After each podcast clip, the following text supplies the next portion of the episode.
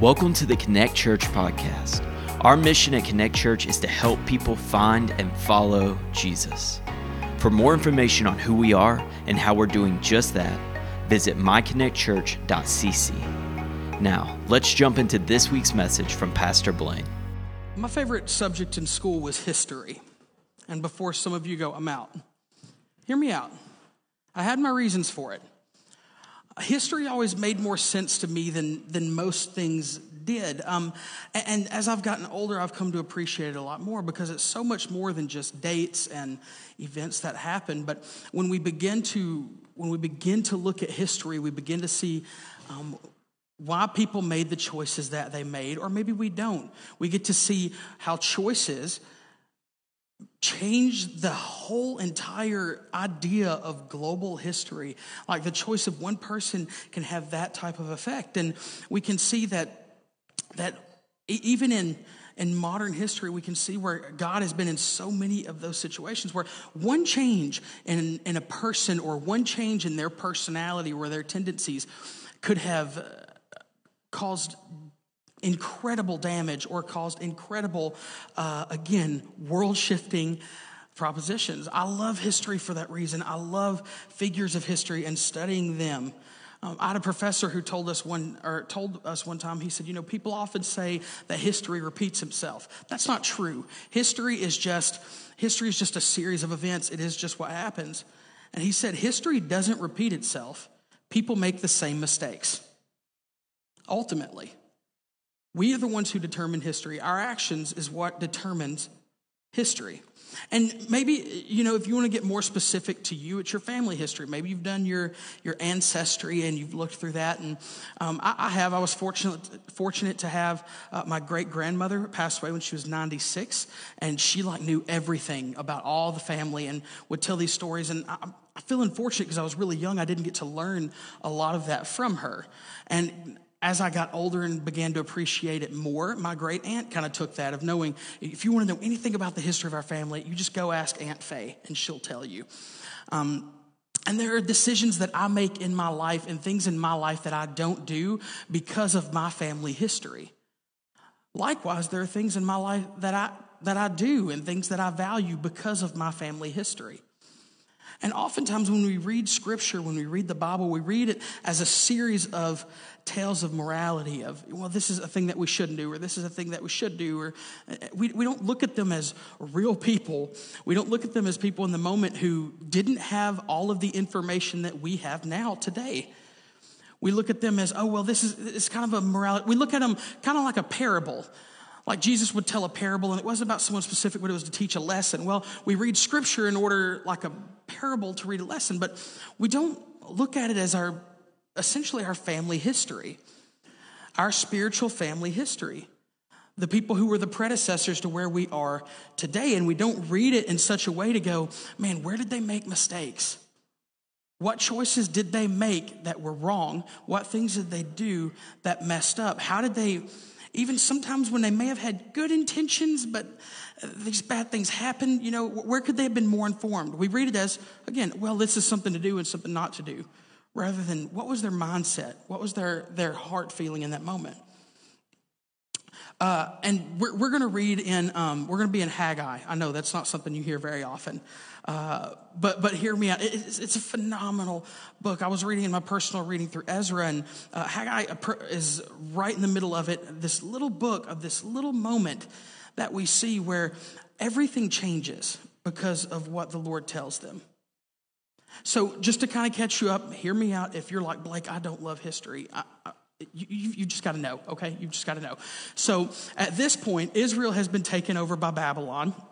And when Babylon took them over, they said, you know what, we're going to ship you all over the place, kind of a divide and conquer type deal. So we're going to go in several different places. And they shipped a lot of them back to Babylon. We read about, you know, Daniel and Shadrach and Meshach and Abednego. Like we read about those exiles there. And they shipped them out.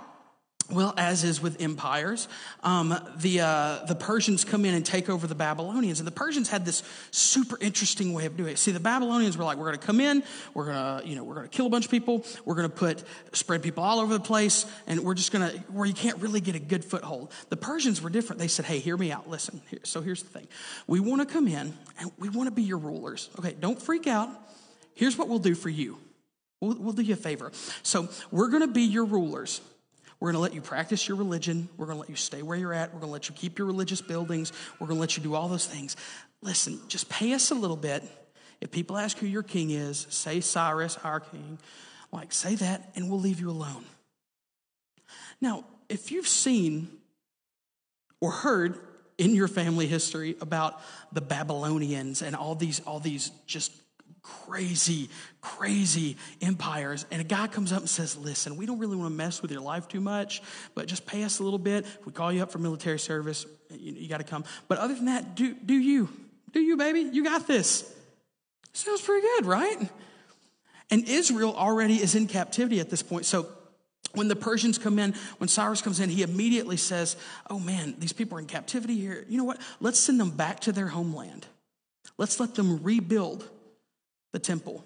You see, because they had been in Babylon, and for a little while, the exiles, while they were there, some of the exiles, while they were there, they still had this hope because the temple was still there. And then the Babylonians destroyed it. They wanted to crush the spirit of them. So even this, uh, this thing of, well, man, I still had hope because that was there is, is now gone. And, and, and Cyrus comes and says, hey, listen, go back home, rebuild your temple. Also, all the stuff that they stole out of your temple, here you go, take it with you. Go back and build it what's, you know, you're almost like, okay, where's the catch? You know, but they, they genuinely had this opportunity to go back. And so this is two generations later. This is 70 years after they were originally shipped out. And they go back and they begin to go uh, and they began to rebuild the temple. And it was this celebratory moment. Like some who had been there had seen Solomon's temple, but most of them had not seen Solomon's temple. So they come back to this big, massive pile of rubble. And, but uh, you know what? It's a lot of work. It's going to be a lot of work, but we're still excited. But we're still excited because we get to restore the temple. Our goal is restoration, return to our homeland that God had promised our fathers and return to that, rebuild the temple. So they start, they, man, they get right into it. They start putting down the foundation and, and they build the altar. And there's this celebratory moment that it talks about where they're super super excited and they're you know and they're very excited and uh, they've got the altar there and some people are celebrating because we get to build the temple and some of the people who had seen the old temple are, are sad because it's not as grand and as big as solomon's temple and it's just a lot of confusion there and then we have this other group of people who were, uh, they're distant relatives. Um, they were Jews, but they had intermarried and they had taken on other gods, and they still kind of kind of worship Yahweh, but then they had these other things. And they come up to these group of exiles who come in and they say, Hey, listen, we've been here since y'all left. We've been here the whole time. I'll tell you what, we're going to help you rebuild because we worship the same God and we have the same goals. And the Israelites in this moment, the leadership says, You know what? We don't have the same goals. We don't, we're not working toward the same thing.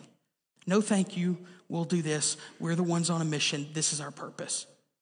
Well, these people who, again, were very distant relatives who'd intermarried, we'd later know them as Samaritans. You think the Good Samaritan, you think the Samaritan woman, like they're, they're, the Israelites later would consider them half breeds and this weird hybrid quasi religion. And uh, uh, we'll get to all that.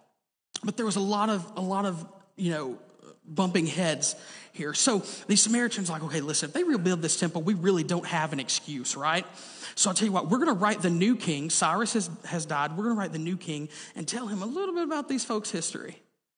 So he says, listen, you've got to understand, these people that were sent back to rebuild this temple, they had powerful kings. They had powerful, powerful military victories, ones that didn't seem like they should be able to win, but did.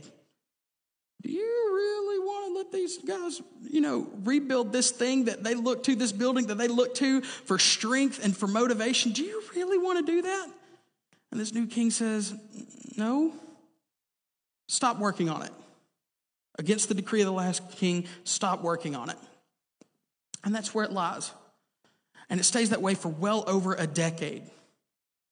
We see, and again, like again, paint, paint a picture in your head of, you know, you've got the foundations, you've got the altar, and it's been 10, 15, 20 years.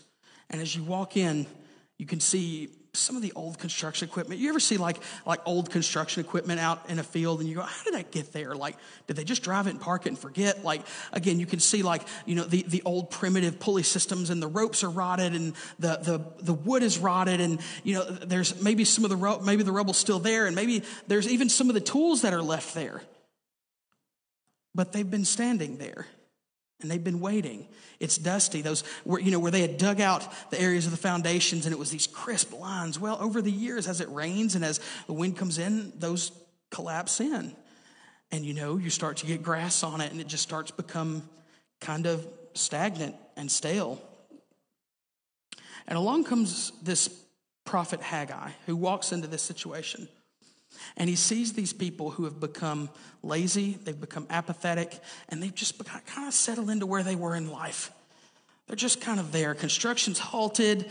Uh, yeah, they, they'd like the temple to be rebuilt, but honestly, they don't really, you know, the Samaritans are still, you know, talking and undercutting and, you know, all these other things. And it's just easier to kind of just, you know what, we'll, we'll wait. We'll wait a little bit. And they came up with this really spiritual excuse.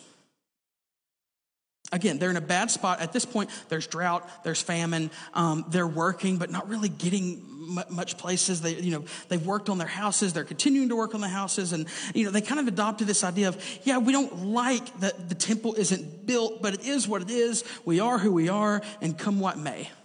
Hmm. And then this prophet Haggai comes along that I saw someone describe him as an alarm clock. They said that he was unwelcome but necessary. Yeah. That makes sense. Listen, we need alarm clocks. That doesn't mean you go, man, I'm so grateful for you when it goes off in the morning.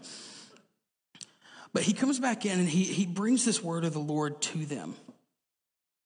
And listen, they, they, they had some reasons to be discouraged. And they, all these reasons were there in the beginning when they first got back. Number one, it's really hard work. Like it's hard work to build a building today. Imagine at this time building a building with, without our modern equipment and all that. It's hard work. The land had been through 70 years of neglect. There had been some people there, but you know, where once you had these beautiful fields that had these beautiful crops, it's got grass growing on it and there's, you know, shrubs and all this, you know, there's abandoned houses and man, this used to be a bustling city and we came back with less people than we had. We don't really have a lot of people to do this, but you know what? They were optimistic. Let's rebuild the temple. So they lay the foundations, they lay the altar, and then the Samaritans send this letter. The king sends this letter, and it cuts them down. Man, okay, we'll stop. And as a result of stopping, they began experiencing drought. They began experiencing famine. They had a lack of financial resources. And we'll see here in a minute that they had this excuse where they're like, you know what, the time has not yet come for us to rebuild the temple. And this is based off a of prophecy. There were like, there were a few different waves of exiles that came in. And they were like, well, you know, they, they said it would be 70 years after this one, but you know, maybe it's the third one. So maybe it's, maybe it's the last. So they're trying to push it down the road. It's not yet time. It's fine. It's not yet time for us to rebuild it. Yeah, uh, that sounds really good. Yeah, it's not yet time to do it. And they tried to make it sound spiritual. But they weren't satisfied with their life. They weren't okay with where they were. They'd become dissatisfied with it because fulfillment can only come through He who created us. You see, Solomon had built the temple before them, but Solomon had built it before he had built his own house. He'd build the temple. He made sure, he made sure that he did what the Lord was calling him to do before he took care of himself. Because what we have to see is it's not us who determines success in our lives. You see, the creator is who determines what is successful in the created. God is who determines what is success in our lives. And again, they had built their houses. They had, they had built their houses, which again is fine. God wanted them to go back and settle the land, He wanted them to be established. But they had lost sight of the reason they had returned. Their goal was to go back, build the temple. He wanted their priorities right. So, what can we learn from our spiritual ancestors? What can we learn from our spiritual family history? Those exiles who returned and had settled into this lot in life. Again, it's easy to get, it's really easy to get frustrated with the Israelites in the Old Testament. Again, I always think, I think we're going through Exodus in our Bible study right now. I always think about Exodus, you know, as they walk out, God has just done these incredible moments, these, these plagues and this, this judgment on Egypt and established, I am more powerful than anything there, than any of them. I am more powerful than them. He had established himself. And these Israelites walk out, they plundered Egypt, they walk out and they see a sea and go, oh, God let us out here to die. Well, okay, God parts the Red Sea. There's this army behind them, God, and they walk across it. Well, the army can still come through, and the sea collapses on them. Man, this incredible moment. They're like, oh, well, now we're thirsty. God just let us out here to die. It's really easy to be frustrated with Israelites. It, it really, really is. But think about this like, Israelites did not have the complete word of God, front to back. They knew about God's redemption, but we know that God's redemption came through his son, his son Jesus, who came and lived with 12 disciples, who lived a perfect life, whose ministry was three years, who was crucified on a cross, uh, was died, buried, rose again three days later, uh, ascended into heaven, and is coming back again. We have the establishment of the church, what Christ Church looked like, that we can read through Scripture. And we even have all the way to the end of Revelation of the end times. We have a completed Bible. So it's really easy to look at the Israelites and be frustrated. But then we look at our own lives and we think, why, how do I become bored and apathetic and satisfied with where I am? And, but, but we can learn from our spiritual ancestors. So there's a problem here. There's a problem here that, that he brings to them, that Haggai brings to them. We're going to be in, uh, we're going to talk verses one through six. He says, In the second year of Darius the king, in the sixth month of the first day of the month, the word of the Lord came by the hand of Haggai the prophet to Zerubbabel, the son of Shealtiel, governor of Judah, and Joshua, the son of Jehozadak, the high priest. Thus says the Lord of hosts, these people, not my people, these people. Whew. It's one thing to have identity with God, right? It's one thing for him to say, You are my people. Again, remember, he says this to the Israelites during the Exodus You are my people. I will be your God and you will be my people. But he says, These people say the time has not yet come to rebuild the house of the Lord. Then the word of the Lord came by the hand of Haggai the prophet. Is it a time for you yourselves to dwell in your own paneled houses while this house lies in ruins? Now, therefore, thus says the Lord of hosts Consider your ways you have sown so much and harvested little. You eat, but you never have enough. You drink and you never have your fill. You clothe yourselves and no one's warm. And he who earns wages does so to put them in a bag with holes. You see, we cannot experience God's blessings and contentment if we have lost our focus on what he's called us to do. That's the problem. We can't experience God's blessings and contentment if we've lost our focus. You see, the people were doing everything except for what they were supposed to. They were building their own houses. They were gathering materials. They were working. They were doing all these things. Their goal was return to Jerusalem, rebuild the temple. This is your goal. This is your effort. Their task was restoration, but they'd become satisfied with ruin. Because we've got to remember, like, it's not like the temple was, you know, 30 miles out in the wilderness. And you know what? Out of sight, out of mind. Let's push this out there. We don't know anything about it. If, you know, if you can't see it, you don't have to deal with it. That's fine. No. They walked by this regularly. They lived around it. They would see the ruins of the temple. And they'd become satisfied.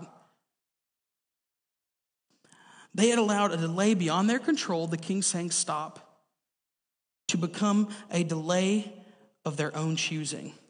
You see, because we, we don't read about how they appealed it, how they, how they wrote a, the king a letter, or how they tried to be creative. Again, when, when David wanted to build the temple, God said, No, you can't build the temple. So David said, Okay, fine, I'll gather all the materials. Like we'll be locked and loaded, ready to go. I want to set up the next generation. I want to do everything I can for this. God didn't give me permission to build it, but I'm going to do everything I can to help it along. And what we've got to understand is that a delay in our God given task is not a closed door. God never called us to an easy life. God never called us to do something simple and never promised that it would be immediate. Just because there's an obstacle, it doesn't mean there isn't work to be done. There's a story about um, Jim Elliot. If you've never read about uh, Jim Elliot, it's this incredible story. He was a martyr um, from ministering to, uh, to tribes in South America. And they, they talk about how he worked at a school while he was raising money to go down there.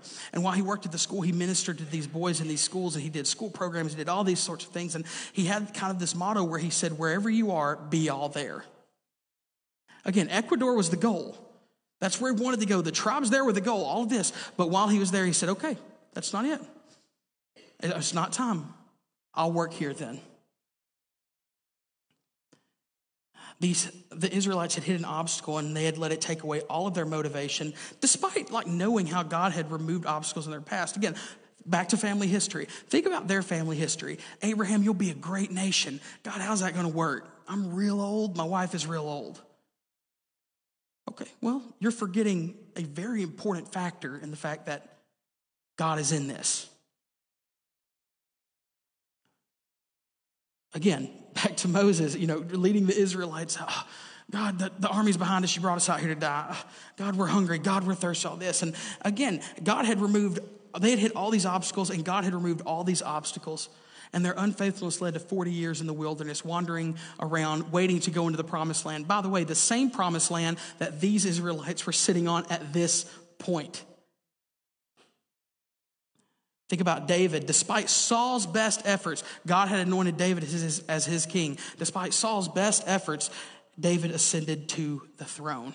You see, there's obstacles oftentimes and when God calls us to do something. There's often times where eh, we have to hesitate or we have to wait and be patient and, and, and maybe sit, but that doesn't mean there's not work to be done. There's not, that doesn't mean that we can't continue to seek the Lord and say, okay, God, maybe this isn't, maybe this isn't for today.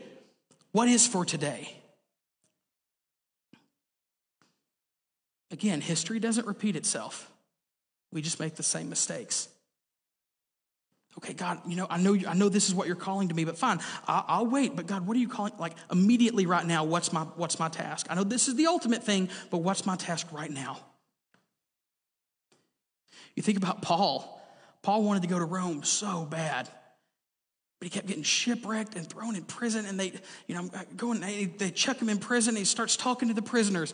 And, you know, he starts sharing the gospel with them. And the, the guards are like, hey, man, shut up. Please just stop. Stop talking about that. I, well, no, I can't. But listen, I'd love to tell you. Let me tell you about Jesus. Let me tell you about. Uh, hey, listen, leaders, we can't get him shut up. We'll bring him before us. Paul, why do you keep doing this? Well, it's pretty simple. Let me tell you about Jesus. Again, there was a delay. Paul, again, it, it, seems like, man, Paul just kept getting pulled aside and he wasn't able to accomplish. No, Paul was accomplishing his mission. Paul was where God had called him to be in that moment, and Paul was doing what God had called him to do. It may not look exactly like we think it should,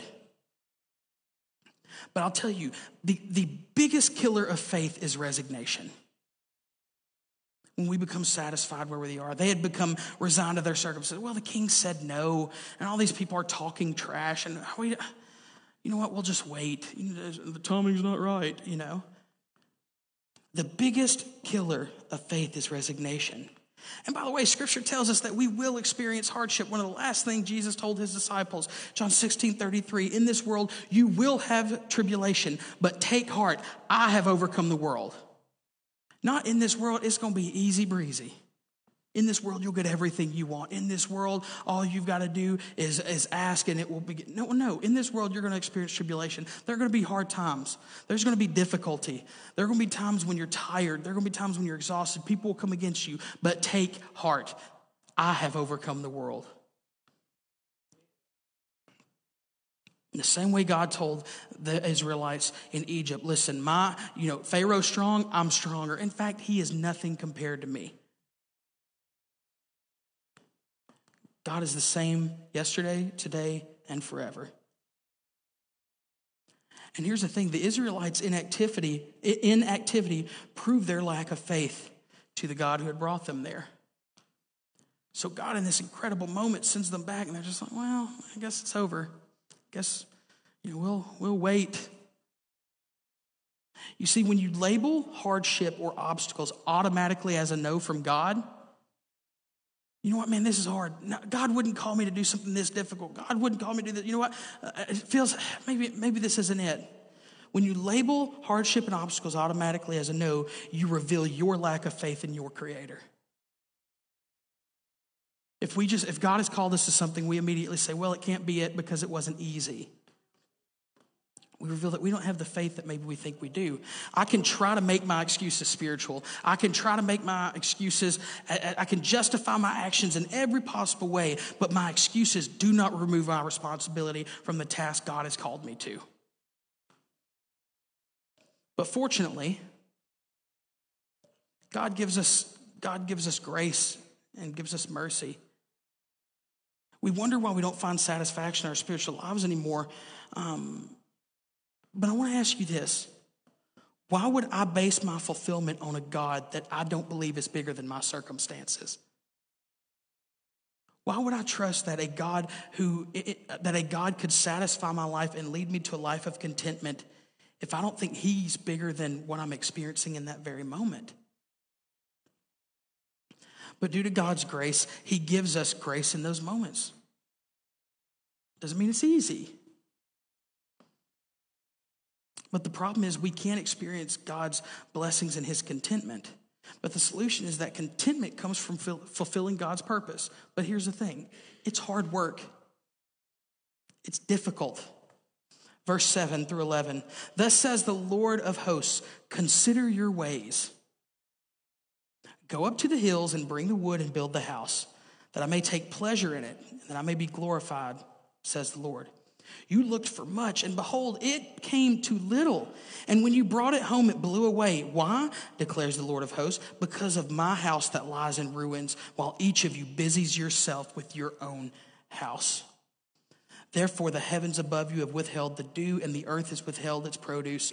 And I have called for a drought on the land, and the hills on the grain, and the new wine, the oil, and the ground brings forth, and what the ground brings forth on man and beast and all of their labors. See, the Israelites had had a task they were focused on, and at the first sign of difficulty, the first sign when it got hard, they turned to their own ambitions immediately. They began focusing on what was important to them. Their idleness, So, you know, okay, okay, we, we have to stop. Let's just wait for a second.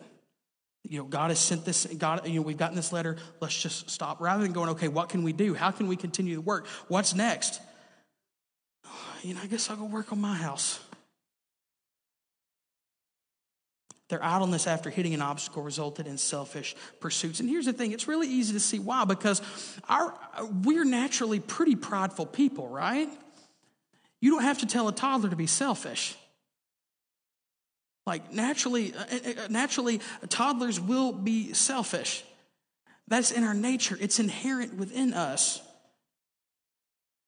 Uh, the, the, other day we were riding home and, and I asked Calvin how his day was. Calvin's my four year old, and he said, It was rough, Daddy. So and so and so and so weren't sharing with me. Oh, well, buddy, what happened? He goes, Well, I had blocks and they had blocks, and I wanted all the blocks. This is a teachable moment. Calvin, you're not the good guy. you're not the bad, they're not the bad guy. You're the one mistake. And he just went,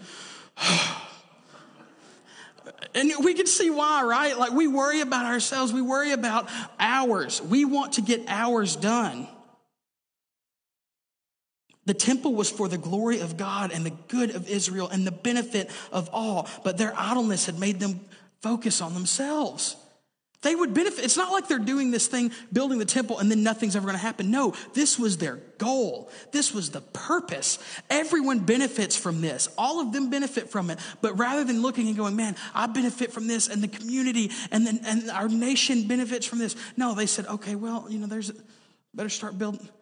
I want that prime real estate, and I want that good lumber. And I really, really want to have the best chariot, the fastest chariot in the driveway. You know, the one that I, you know, I polish on Saturdays.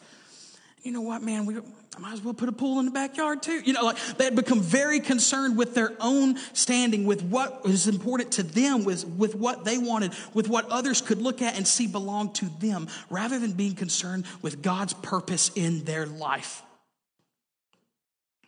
They became selfish with their resources.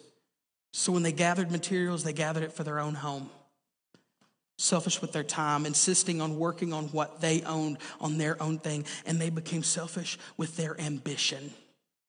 How can I better myself? Not how do I give more glory to God? How do I elevate Him among the nations? How do I show these, you know, all of these people who surround us, who maybe at once believed in this God and now, now have this crazy, how do I show them that this is the God you follow? This is the God of our fathers.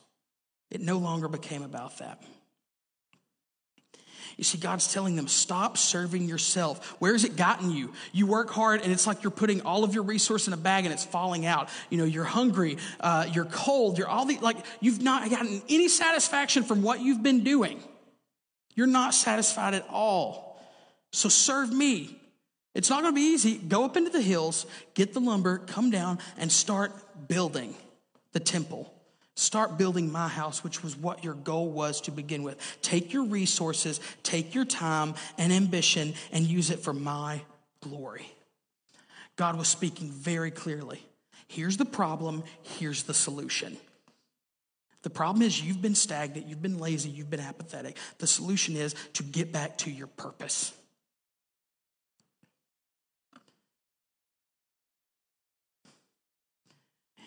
When God causes something, there's the, the world works really, really hard to sidetrack what God's trying to do. They can't. The world can't. The world is incapable.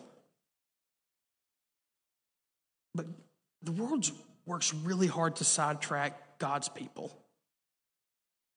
to make it inconvenient, to make it difficult, to, to frustrate God's purpose within us. But here's the thing the more we work, the harder we work, the more we see God's blessing, the more we see God begin to work, the more we begin to see God uh, uh, bless those around us, and the more addictive it becomes. So, if we're wondering why we're stagnant in our relationship with God, well, it's because we're not experiencing the joy that God offers. We're not fulfilling our purpose. The result of fulfilling that purpose is faithfulness to his purpose lends to motivation. Like I just I don't I don't I don't know what I just feel like I'm kind of settled in my relationship with the Lord. Okay, well, have you been doing what God's called you to do? Have you been growing in your relationship with Him? Not just I read the chapter a day, I do connect 20, I do an additional, I, not that, but no, are you truly reading it and go, okay, God, what are you calling me to do in this moment? What's my next step? And then doing it. Verse 12 through 15. Then Zerubbabel the son of Shealtiel and Joshua the son of Jehozadak the high priest, with all the remnant of the people, obeyed the voice of the Lord their God and the words of Haggai the prophet, and as the Lord their God had sent them. And the people feared the Lord. Then Haggai, the messenger of the Lord, spoke to the people with the Lord's message I am with you, declares the Lord.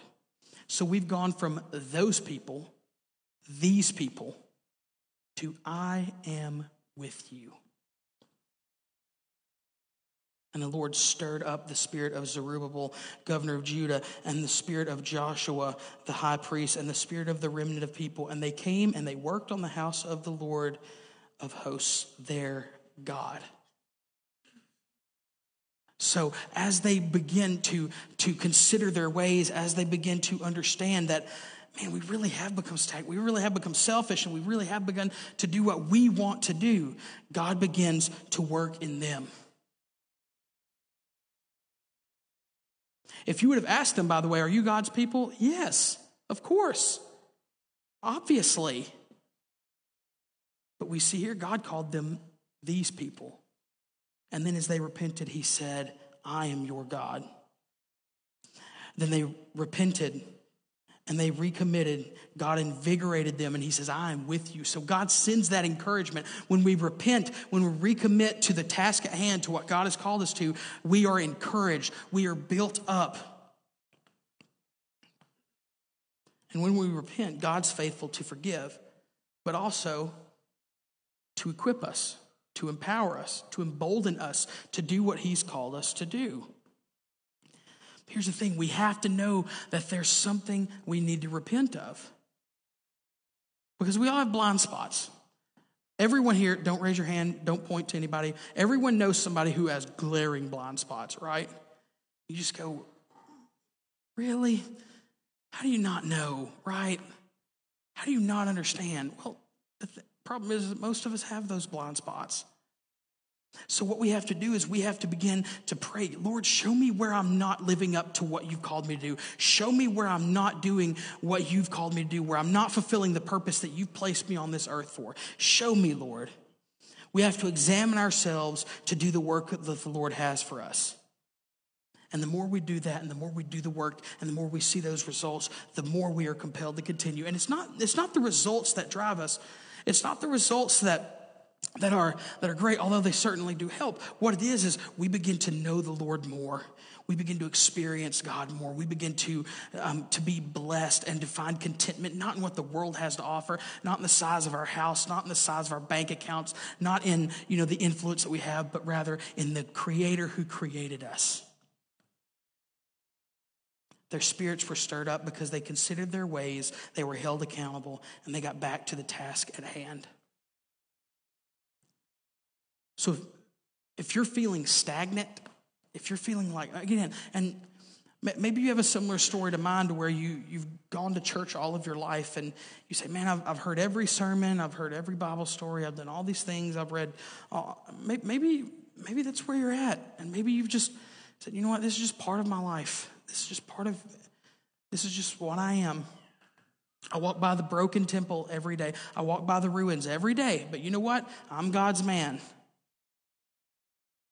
I'm God, I'm, I'm, I'm, I'm doing what I'm supposed to. I don't, I, don't, I don't do these things that God tells me not to do. Well, I, I understand that, but maybe that complacency that's come within you is the world winning. Maybe all the discouragement that maybe surrounded you at one point, you've just settled in and said, you know what? You know what doesn't get, you know what doesn't discourage me? When people don't talk to me. You know when they don't talk to me? When I keep my mouth shut. I'll read my, I'll read my chapter a day. I'll go on Sunday morning. I'll be fine.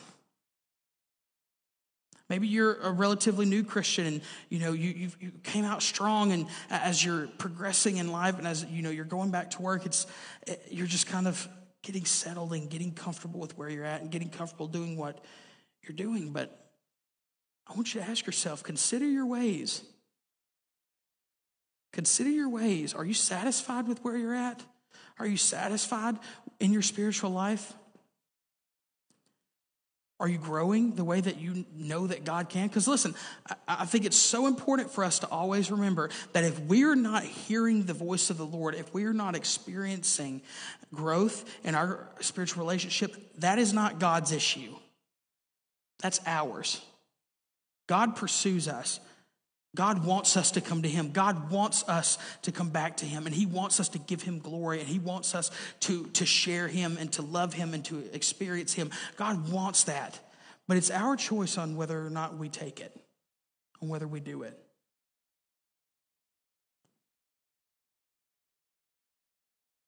So I encourage you, consider your ways. Has God been speaking to you the way that you know He can?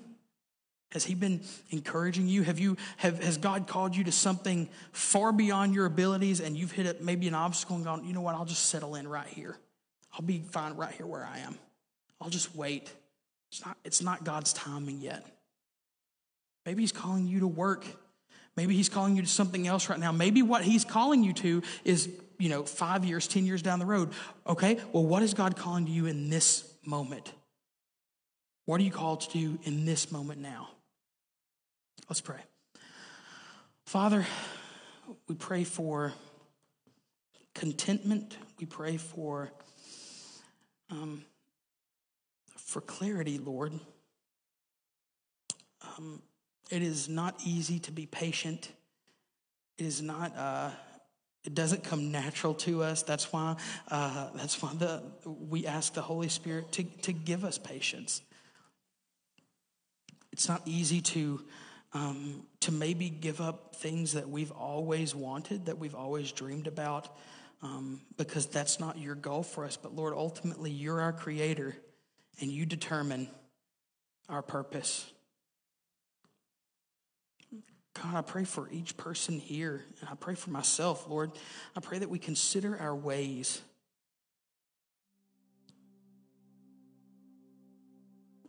God, are we complacent where we're at? Have we resigned to the obstacles before us? Have we settled in?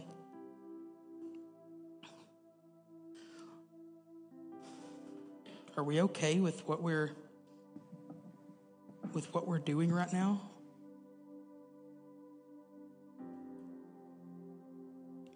Lord, I think I think most of us would say that that we're not, that we can that we we can do more, that we can grow closer.